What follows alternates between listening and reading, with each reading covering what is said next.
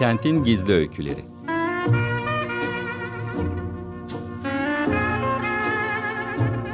Kentin isimsiz kahramanları ve ilham veren yaşamları. Sıradan insan öyküleri. Hazırlayan ve sunan Kenan Doğan.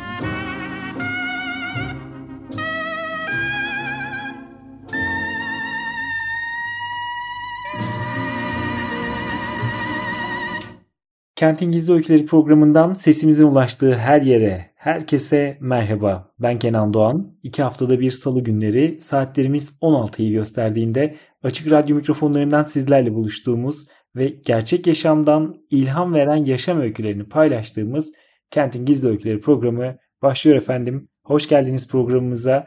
Biliyorsunuz Kentin Gizli Öyküleri'nde kentimizin gerçekten gizli kahramanlarını bulmaya çalışıyoruz. Onların öykülerini sizlerle paylaşmaya gayret ediyoruz. Ve onların yaşam öykülerini, ilham veren yaşam öykülerini programımızda konuklarımız kendileri paylaşıyorlar, kendileri anlatıyorlar bize. Bugün de yine çok değerli, çok özel bir konuğumuz bizlerle birlikte olacak. Kendisinin yaşam öyküsünü dinleyeceğiz hep beraber. Sevgili Gökçen Göksel programımızın konuğu. Gökçen Hanım, hoş geldiniz programımıza. Merhaba, hoş bulduk. Teşekkür ediyorum beni konuk ettiğiniz için. Biz teşekkür ediyoruz konuk olduğunuz, yaşam öykünüzü bizlerle paylaşmak istediğiniz için ve böylesine güzel, enerjik bir sesle Kentin Gizli Öyküleri programına giriş yaptığınız için gerçekten bizi de heyecanlandırdınız. Çok sağ olun. İnanın ben çok heyecanlıyım. Ne güzel. Peki o zaman dinleyicilerimizi de daha fazla merak ettirmeden ben hemen sormak istiyorum. Sevgili Gökçen Göksel'in yaşam öyküsü nerede, ne zaman, nasıl başladı? İstanbul'da başladı. Adanalı bir ailenin İstanbul'da kızı olarak dünyaya geldim. Çok kalabalık bir ailede büyüdüm. Annemin kardeşleri böyle çok kalabalık ve Adana'da yaşıyorlardı. Çok seyahat etmeyi seven, aynı zamanda bir aileydik ve sık sık her fırsatta ya Adana'ya ya farklı şehirlere seyahat ettik. Benim çocukluğum bir arabanın arkasında bulutların şekil değiştirdiği, her şeyin bir keşif ve merak duygusuyla incelediğim böyle inanılmaz eğlenceli çocukluk dönemi geçti. Sanırım ben böyle kendi jenerasyonumun son sokakta istediği saate kadar oynayan, hava kararında eve giren, dışarıda olmaktan korkmadığımız, doya doya tadını çıkardığımız günlerin, akşamların sanırım son böyle jenerasyon olduğunu düşünüyorum. Ne kadar şanslı bir çocukluk. Benzer jenerasyonlardanız diye düşünüyorum. Öyle tahmin ediyorum. Sokaklarda doya doya oynayan, özgürce oyunlar kurabilen mahallenin çocuklarıydık bizim jenerasyonda. Dolayısıyla da özellikle ne yazık ki şimdinin çocuklarıyla kıyasladığımızda şanslı çocukluk yaşamış bir konuğumuz Gökçen Hanım bugün programımızda konuk. Peki bu çocuklukta geriye dönüp baktığınızda Gökçen Hanım nasıl bir çocuktunuz? Yani birazcık oyun kurmalıktan, hayal dünyanızdan bahsettiniz ama onun dışında Gökçen Hanım'ın çocukluğunu bugünlerden dönüp baktığınızda nasıl bir çocuk olarak görüyorsunuz o yıllarda kendinizi? Yani etrafımda böyle devamlı bir toparlayıcı bir bir durum olduğunda öne çıkan, bir kişilik olduğunda barıştıran, biraz böyle sanırım liderlik ve aynı zamanda da böyle barışçıl tutum edindiğim bir halini görüyorum bugünden geriye dönüp baktığımda. Bir yandan da böyle mozik, eğlenceli, zaman zaman böyle şakalar yapıp arkadaşlarını böyle mikser gibi ortalığı böyle kenardan izlemeyi seven, biraz eğlenceli, biraz böyle tadını çıkartan o her anın, her oyunun, her fırsatı değerlendiren eğlenceli bir çocuğu olarak görüyorum o dönemdeki çocukluğumu. Ve söylediğiniz gibi gerçekten hani o şanslı jenerasyon olmak muhteşem bir duygu bugünden geriye dönüp ona baktığımda, çünkü beni gerçekten şekillendiren temellerini attığım bir dönemmiş o dönem. Çünkü gökten olmakla ilgili. Böyle şey gibi tabir ediyorum ben hep bunu. Böyle yaz akşamı işte hafif bir serin esinti var. Burnunuzda çiçek kokuları geliyor ve elinizde de inanılmaz güzel serin bir limonata var. Tam böyle çocukluğumun bana bıraktığı tat bu.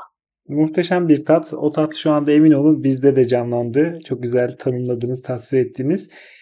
Peki okul hayatı, bir yandan da okul hayatı devam etti diye düşünüyorum. Hayatınızda bir yerde başladı muhakkak. Nasıl bir öğrenciydiniz? Nasıl geçti okul yılları? Çok meraklı bir öğrenciydim. Yine çocukluğumda yaşadığım o seyahat etme, devamlı yeni yerler görme, yeni yerler keşfetme tutkusu beni gerçekten ele almıştı. Ve o dönemde yine sokakta oyun oynamak gibi bizim tek eğlencemiz kitap okumak, dergi karıştırmak, derginin içinde kaybolmaktı. Ve gezi dergilerini o yüzden çok takip ediyordum. Yani Atlas dergisi benim için muhteşem bir hazineydi. Ve orada yani keşfedilen yeni yerleri gördükçe, gidilen yeni yerleri gördükçe ve ailemle seyahat ettiğimiz için ben bunu tek başıma nasıl yapabilirim soruları başladı. Ortaokulda bunu araştırmaya başladım ve meslek lisesi olduğunu öğrendim. Yani benim için hayatımın dönüm noktalarından bir tanesidir. Çünkü ben üniversiteye bu kadar çalışmadım.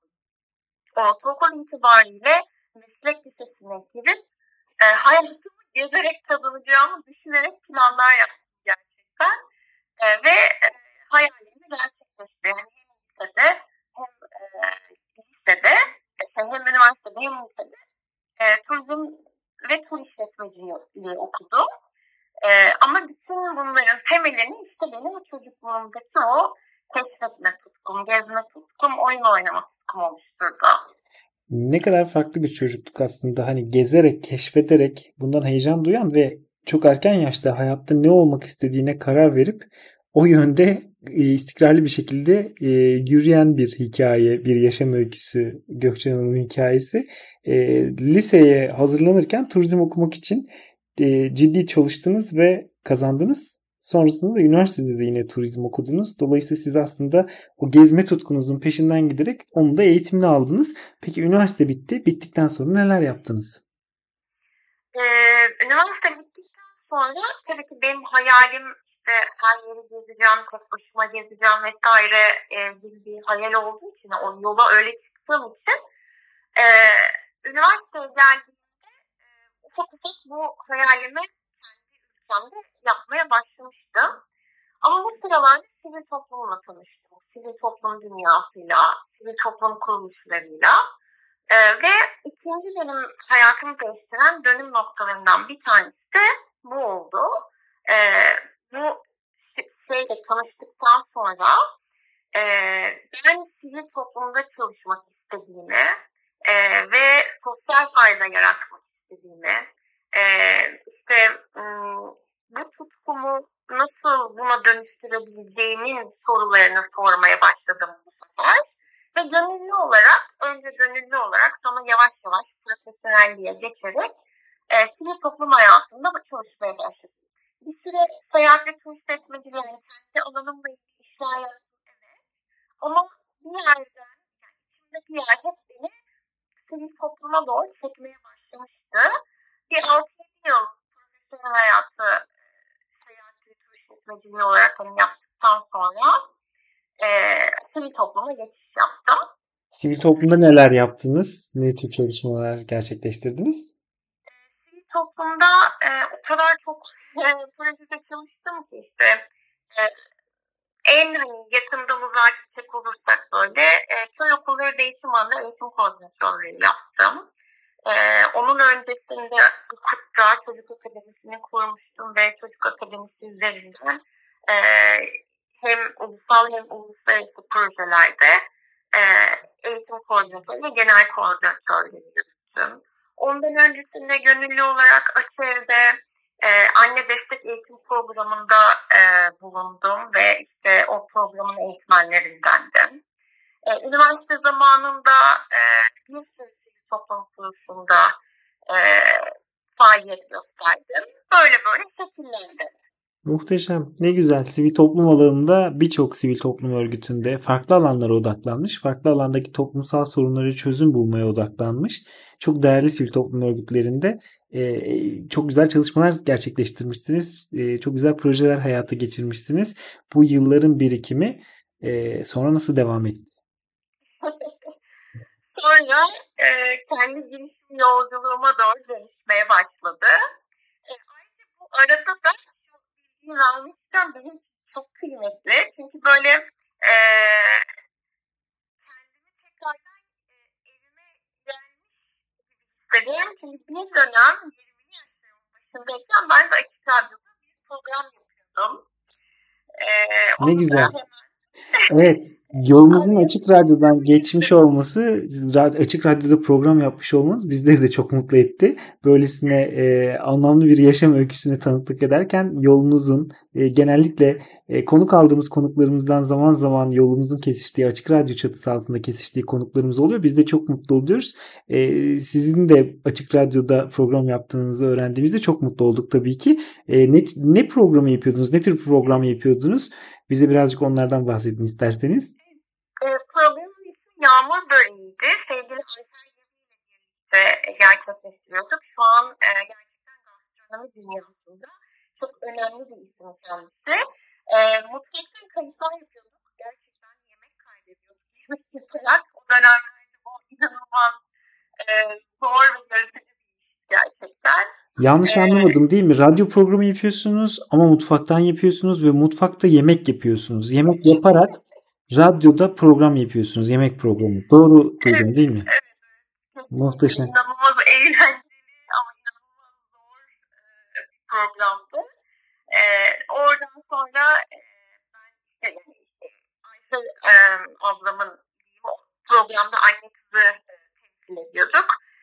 Onun yemek kültürlerinden tutun da nereden geldiğine dair, yemek kültürlerine dair bana kişiler öğrettiği kızı olarak benim de öğrendiğim o kişileri kendimden sonra yeni kuşaklara aktarmak için not aldığımdan böyle bir içerikti.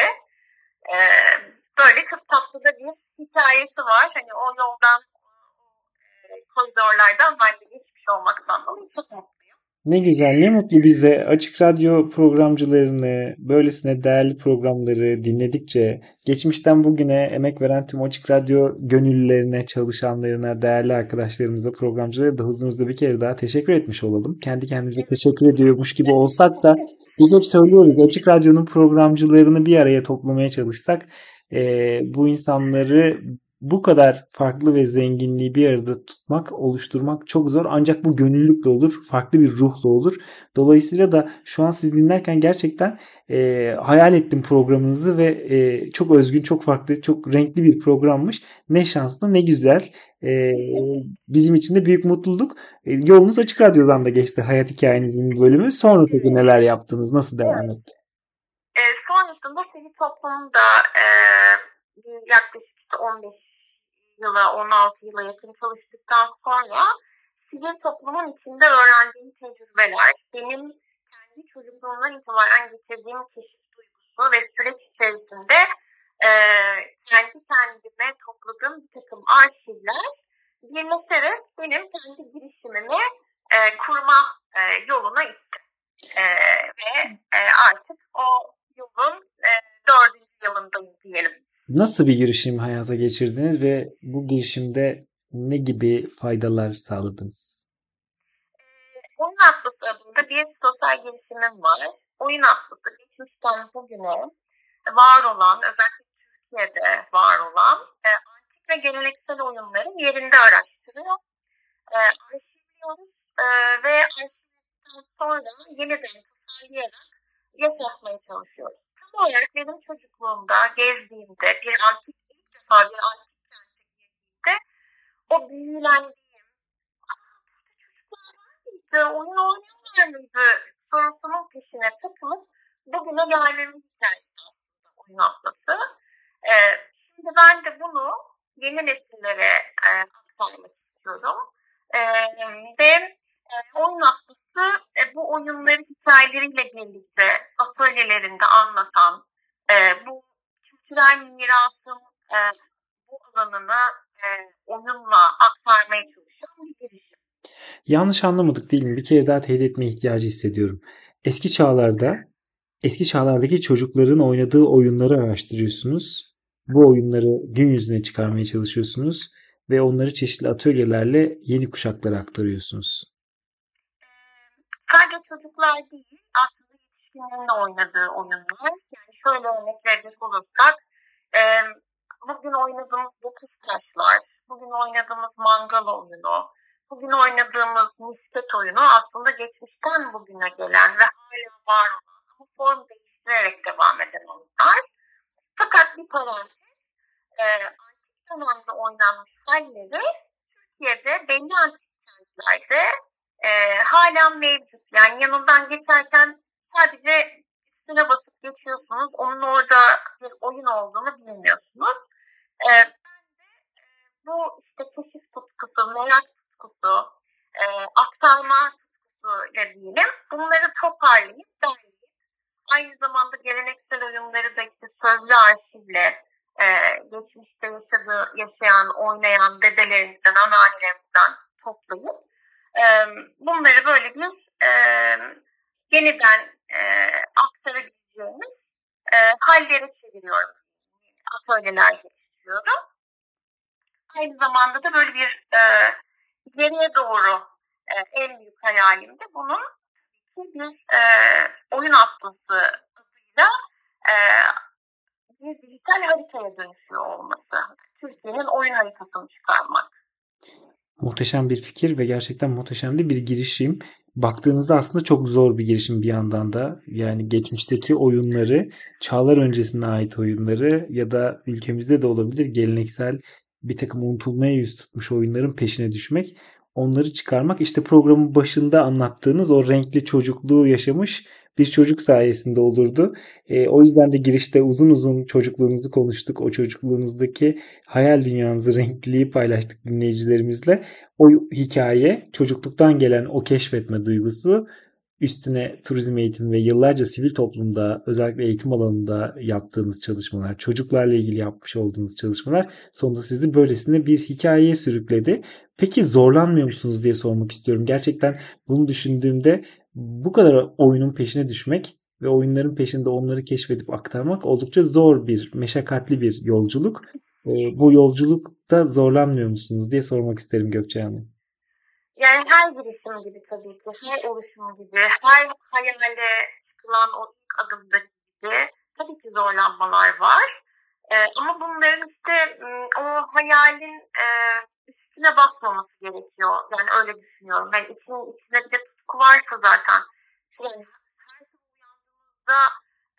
buna bir adım daha koymak için kalkıyorsanız o engeller bir zamandan sonra görünmez olmaya başlıyor. Ya da size yeni çözümler getiriyor. Yani tamam bu çıktı ama şimdi bunu nasıl aşabilirim diye düşünmeye başlıyorsunuz.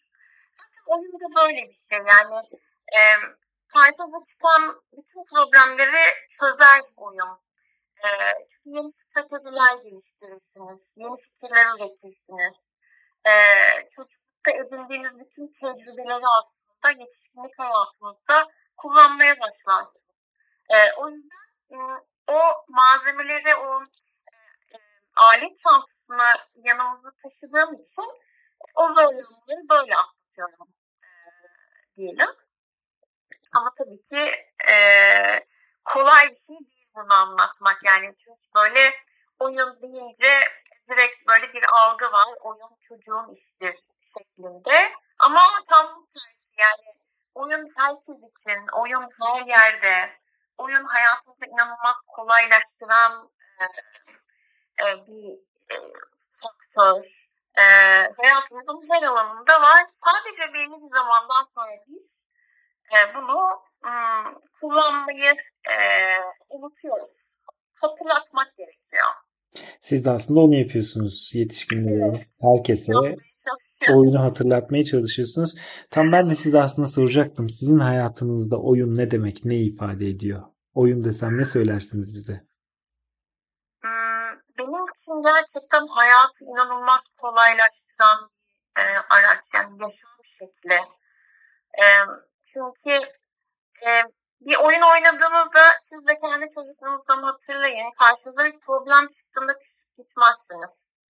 çözmeye çalışırsınız.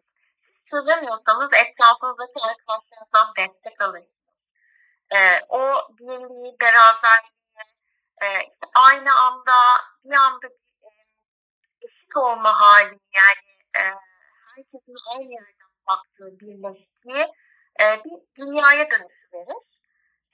O yüzden o şeyi hala yaşıyorum ben gerçekten. Yani oyun benim için hayatımın parçası ve kopmaz bir parçası. Geleceğe dair planlarınızı biraz bahsettiniz aslında. Bu oyunları bir atlasa çevirmek, bir haritaya, dijital haritaya çevirmek ve o dijital harita üzerinden herhalde coğrafyalarda girdiğimiz hangi coğrafya olursa olsun oradaki oyunları paylaşmak, gelecek nesillere aktarmak, insanlarla paylaşmak hedefiniz. Geleceğe dair başka hayalleriniz nelerdir? Nereye götürecek yaşam öykünüz sizi? Kendi yaşam öykünüzde düşünerek ne söylersiniz bize? Yani bu evet gerçekten arzu ettiğim şey. Çünkü ben ilk defa keşfetmedim. Çok değerli hocalarımız, arkeologlar, sanat tarihçilerimiz, yani gerçekten çok emek veren hocalarımız var. Bunlardan en değerlisi gerçekten bize aktarmış kocaman bir kitabı olan Metin Akar mesela. Bu hocalarımızın bu değerli çalışmalarının kitaplar arasında unutulmaması mesela en büyük hayallerimin, isteklerimden bir tanesi. Bunları yaşatmak ve gerçekten yeni nesillere aktarmak bu araştırmaları. Dolayısıyla da bunu birazcık günümüzün koşullarıyla modernize de etmek gerekiyor. Hayallerimden bir tanesi bu haritanın aynı zamanda gerçekten Türkiye oyun anlamında hala antik şeylerin içinde, o kalıntıların arasında yer alan oyunlar anlamında çok zengin bir ülke. Oyunların hikayeleri de çok zengin bu arada. Yani sadece oyun orada durmuyor. İnanılmaz da hikayeleri var. Dolayısıyla bunları hikayeleri birlikte aktarmak, Türkiye'yi bir oyun kenti, oyun başkenti haline getirebilmek, oyun rotalarıyla gezmek, işte hem yetişkinleri hem çocuklara kültürle, sanatla içişi olacak o bağı içselleştirerek kurdurabilmek. Bunlar çok önemli etkenler ve hayallerimiz arasında. Çünkü nasıl kurarsanız o şekilde şekilleniyor.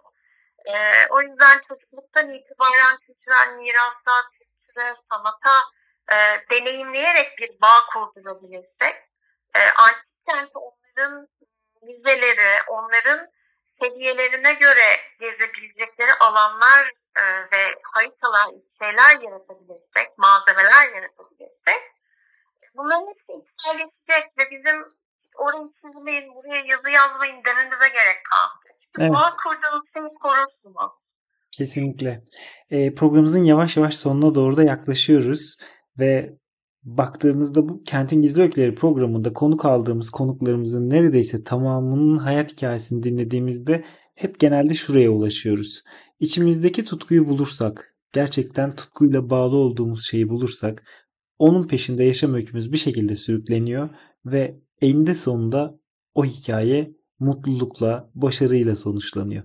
Dolayısıyla siz de içinizdeki aslında oyun tutkusunu buldunuz. Belki öğretme, paylaşma tutkusunu buldunuz ve onun peşinden bugün yaşam öykünüze baktığınızda bir sosyal girişimle hem de ödül alan kıymetli bir sosyal girişimle devam ediyorsunuz.